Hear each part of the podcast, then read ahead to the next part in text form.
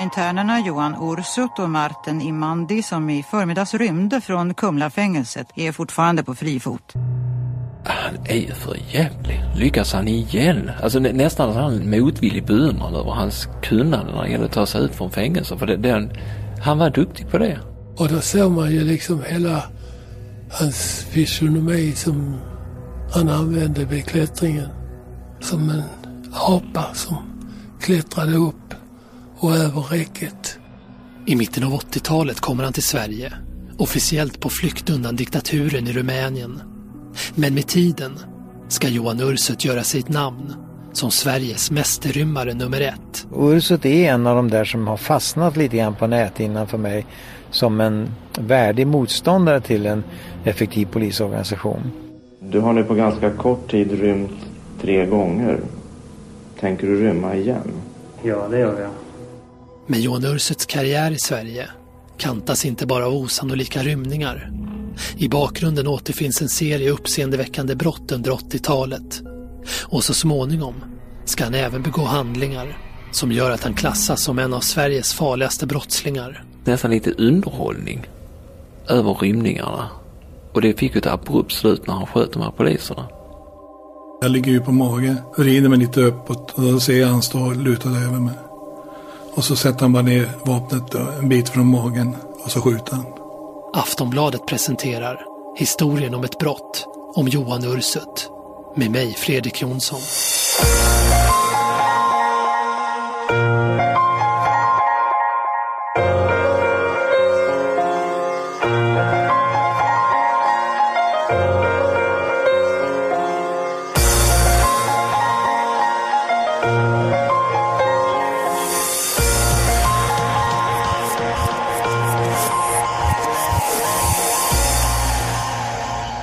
Det är vissa saker i ens liv som etsar sig fast. Eh, det kan vara ett mord, det kan vara en brand, det kan vara till och med en stöld eller något speciellt man minns. Och det här var ett sånt fall? Ja, det är ju definitivt ett sånt fall. Man levde ju ganska lång tid med det.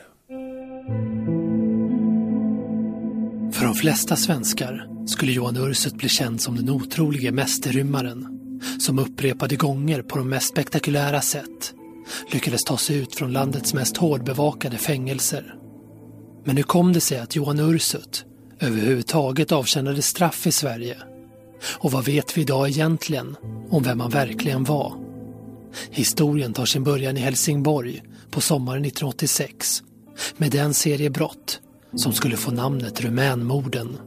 Startskottet blir det lik som flyter upp till ytan vid kajplats 603 i samband med ett muddringsarbete i Sydhamnen i maj månad. Alltså det, det flyter inte upp sådana varje vecka så det var ju, det var ju en rätt stor grej men, men den riskerar ju dö ut eftersom inte man fick veta någonting till att börja med.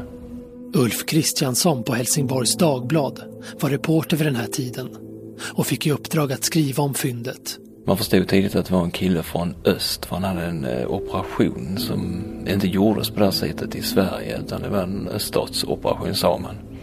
Och så visste man ju förstås att han hade blivit eh, mördad. Han var skjuten i huvudet. Men eh, mer än så, det visste man inte. Det, det tog lite tid innan man lyckades identifiera honom. Innan man hittade något litet fingeravtryck på en halvt rutten tumme. Och då fick man veta vem det var. Och det var så det började. Som ett vattenlik i hamnen. Den mördade och bakbundne mannen är den rumänske flyktingen Alexander Vlonga. Bosatt i Sverige sedan sommaren 1985. Polisen har genast satt igång att kartlägga den dödes bakgrund och umgänge. Och det visar sig snart att oväntade omständigheter ska leda dem framåt i spaningsarbetet. Ja, det var ju när eh, Ursut greps för förberedelse till rån. Och när man då lyckades koppla ihop Ursut med den döde Vlonga. Leif Lindgren, idag pensionerad chef för länskriminalen i Helsingborg, hade varit på kommissariekurs när Vlonga påträffades, men skulle snart bli spaningsledare i utredningen. I början på juni 86 fick hans kollegor rycka ut efter larm om ett rånförsök. Rånarna lyckas inte få någonting med sig där utan de flydde i en bil och spanarna fick eh, en nummer på denna bil. De eh, hittade bilen på Södra Stenborgsgatan, vände och följde efter den och då stannade den utanför eh, på Nytorgsgatan. Och i bilen satt då två män varav en var Ursut. I bilens handskfack hittades en pistol och Ursut hade vid tillfället för gripandet eh, velat öppna handskfacket, vilket förhindrades. Det påträffade vapnet visade sig ha samma kaliber som det vapen som dödat Alexander Vlonga. Exilrumänen Johan Ursut och hans jugoslaviske kumpan anhålls och häktas för rånförsöket. Och under häktningstiden ska Ursut höras upprepade gånger om sitt umgänge med Vlonga. Polisen har snart insett att han är en av de personer som umgåtts mest med den döde. Men också att fler personer i deras bekantskapskrets nu saknas. En av dem är landsmannen Konstantin Petrisor.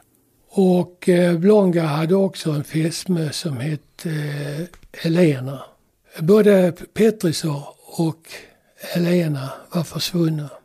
Och vi kunde knyta Ursut till eh, alla tre personerna. Vlongas fästmö Elena ska ha försvunnit från bostaden i början av året, tre dagar efter Vlonga. Och i förhör kan polisen nu konfrontera Ursut med bevis om att han på hennes sista dag i bostaden transporterat henne därifrån till en annan bostad samt att han senare hämtat henne därifrån. Man upplever inte att Ursut kan förklara dessa handlingar på ett trovärdigt sätt och misstankarna mot honom växer mer och mer. Särskilt som det under husrannsakan hos Ursut och hans jugoslaviske medhjälpare påträffas saker som tillhört Petrisor. Ursut erkände så småningom att han hade gjort inbrott i Petrisors lägenhet, stulit mattorna och en del prydnadssaker. De talar nu i rekonstruktionen att han lyckades med kastet första gången. Vid ett tillfälle på kvällen när han hade fått reda på att Petrisov var försvunnen så tänkte han jag kan göra inbrott där och han gick förbi en arbetsplats där låg armeringsjärn. Och han tog en bit armeringsjärn och böjde som en krok och så hittade han även ett rep. Petrus bodde i ett hus på andra våningen och hade balkong. Och han hade då kastat upp kroken så den fastnade i räcket och sedan klättrat upp där. Tar han upp repet först. Sen går han och sätter sig på huk i hörnet. Plockar fram en skruvmejsel. Senare låter man Ursut under en rekonstruktion visa hur han brutit sig in hos Petrisor.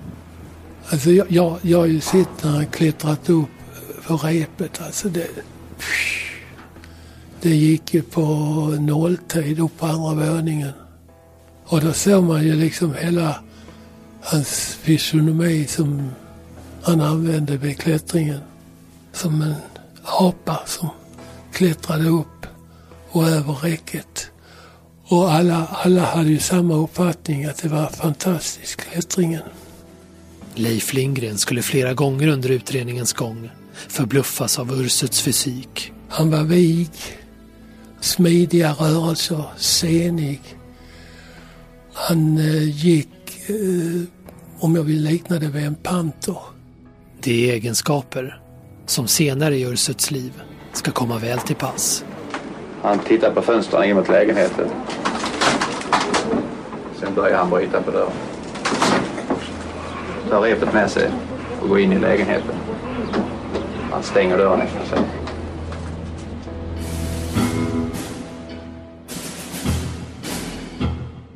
I mordutredningen ska Johan Ursut komma med motstridiga uppgifter till polisens utredare. Han har till en början förnekat all närmare kännedom om försvinnandena. Men efter en rad långa förhör berättar han att han vet att Elena har mördats. Något han ska fått höra ifrån rumänska landsmän. Och vid ett annat förhörstillfälle, i mitten av juli 1986, säger han sig till och med ha bevittnat hur tre rumäner mördat Vlonga, Elena och Petrisor samt att han själv skjutit och grävt ner två av dessa gärningsmän. Den tredje lyckades fly. Därefter kommer nya uppgifter från Ursut som ska sätta polisen i arbete mer än de kunnat ana. Vi har Erik von Post, som var Ursuts advokat. I letandet efter de här liken förekom det ju otroligt mycket grävande. Och man hyrde även in grävmaskin. Och i början så hade ju polisen väldigt ont om spadar så att polismännen fick hämta sina egna hemifrån förråd och garage. Först kom Ursut i eh, tjänstebil med två utredare. Efter honom kom polisens hundbil och bakom den så kom jag med min bil. Så körde vi runt och grävde. Och det var vid åtskilliga ställen. Jag kan tala om att vi var bland annat ute på Fågelön vid Utvälingen som är naturskyddad. Och jag fick vara tvungen att skaffa Länsstyrelsens tillstånd för att överhuvudtaget besöka den och ännu mer gräva.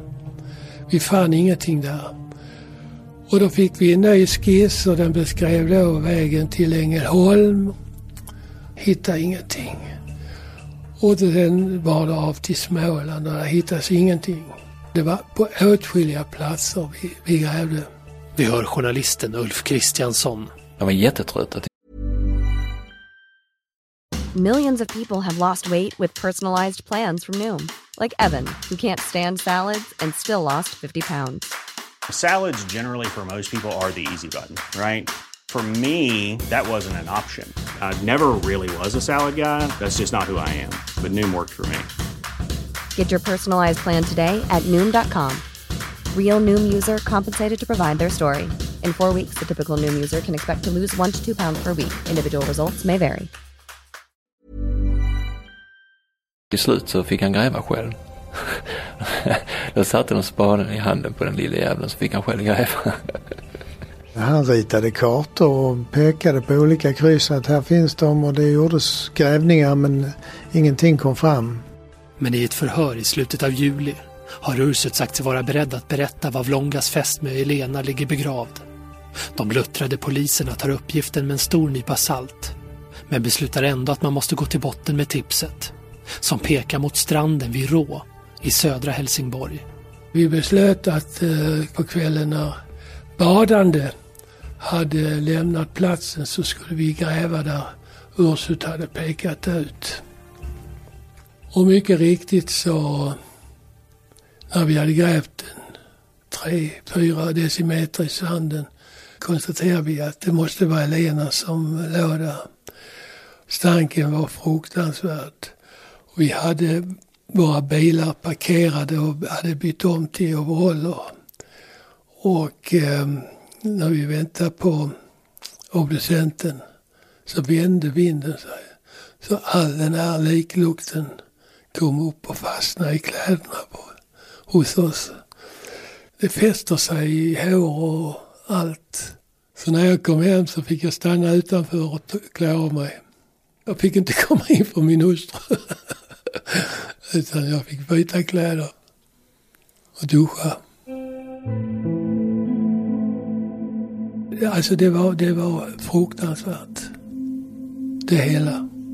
Och eh, jag är övertygad om, och det var vi allihopa, att folk hade legat ovanpå en och solat på dagen. Det är lätt att föreställa sig för barn har ofta hinkar och spadar med sig. Och en lite halvt eh, energisk åttaåring hade ju lätt kunnat gräva fram henne. Hon låg inte djupare än så. I och med fyndet har ytterligare en viktig pusselbit fallit på plats för polisen. Särskilt som man kan konstatera att Elena avrättats på samma sätt som Vlonga. Då var alltså Vlonga hittad, Elena var hittad. Var fanns Petrisor? Ursut kommer nu med en rad olika bud om var Pettersson ligger begravd. Och polisens tålamod sätts på hårda prov när man gång på gång tvingas ut för att leta efter det tredje mordoffret. Spaningsledare Leif Lindgren igen. Men en gång så hade han visat en skiss som ledde ut från Helsingborg ut till Örbyfältet i en fruktodling. Det var ett eh, buskage och ett stenrös som markerades. Och invid detta skulle Petriser ligga.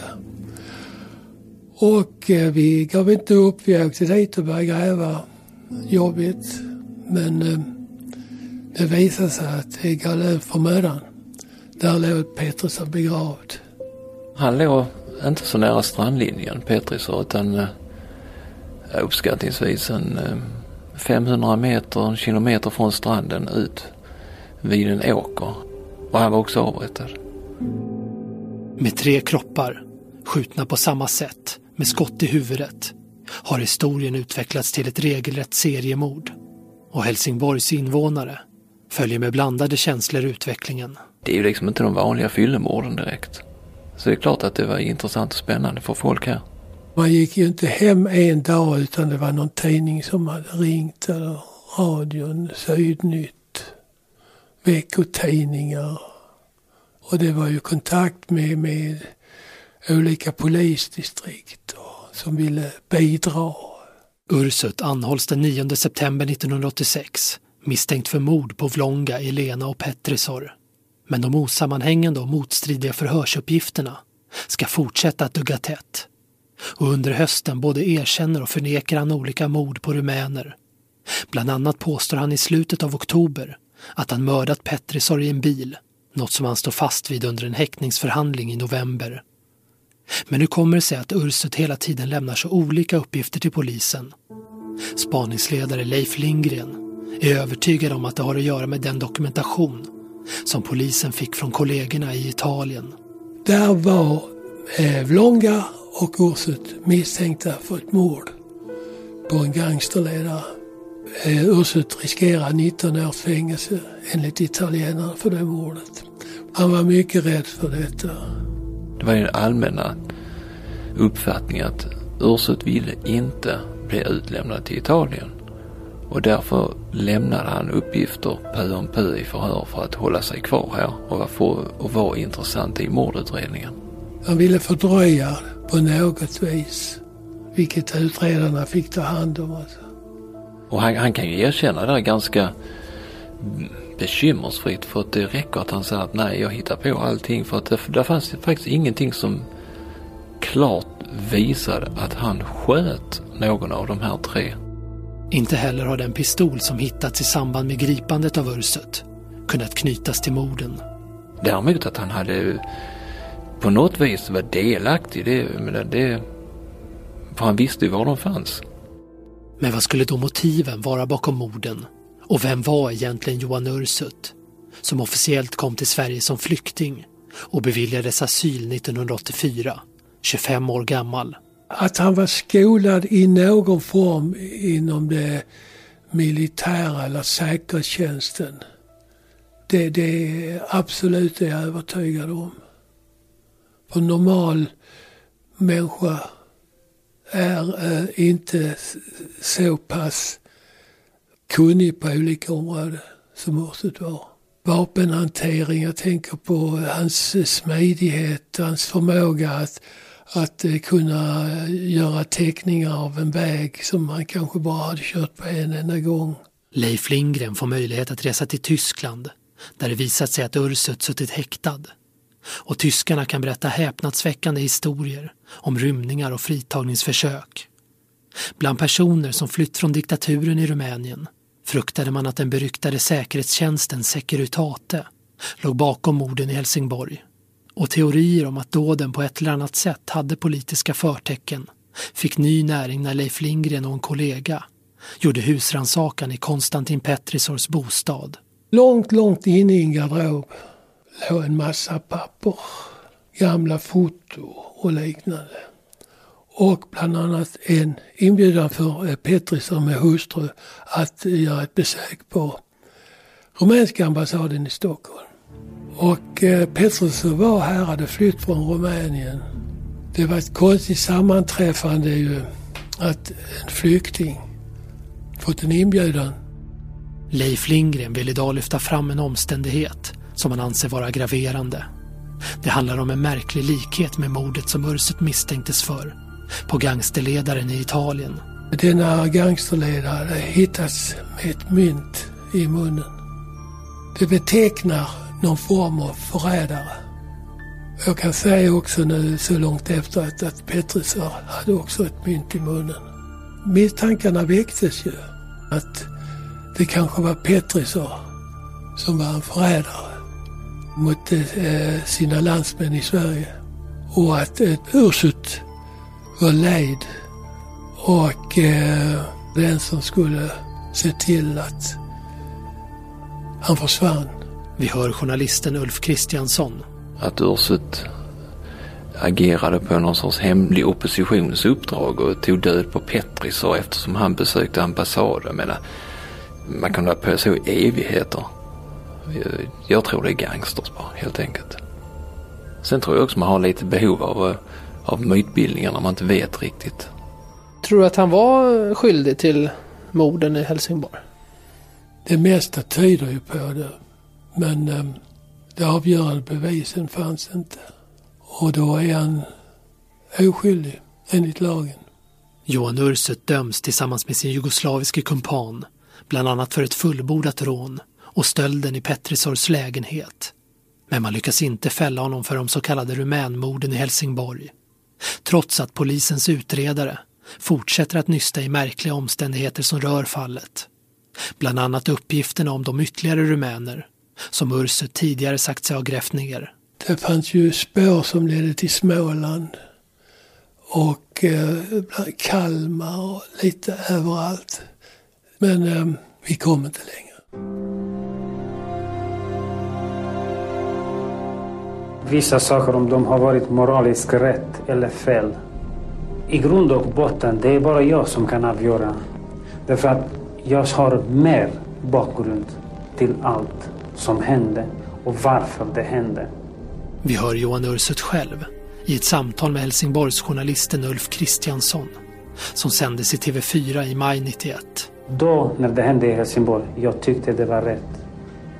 Jag tycker också idag att det var rätt, med vissa förbehåll. På något sätt man kan säga att vissa människor har fått en befrielse av allt som har hänt. De slapp den där trycket och pressen. Och egentligen också för mig. Jag lever idag. Trots att Johan Ursut inte fälls för morden i Helsingborg ska han ändå få ett högst kännbart fängelsestraff. Sommaren 87 döms han och en italiensk medbrottsling till 18 års fängelse för mordet på den italienska gangsterledaren. Det beslutas dock att han först ska avtjäna sitt svenska fängelsestraff innan det är dags för utlämning till Italien. Och det är just oviljan att hamna i italienskt fängelse som ska prägla Johan Ursuts fortsatta gärningar på svensk mark. Om Johan Ursut hade blivit ett känt namn för invånarna i Helsingborg så var det inget mot det rykte han snart skulle få bland resten av den svenska befolkningen. Det är nästan så att han blir mer känd sen för rymningarna än för de här tre morden som han har någon koppling till. Och det visar lite grann på hur spektakulära de var.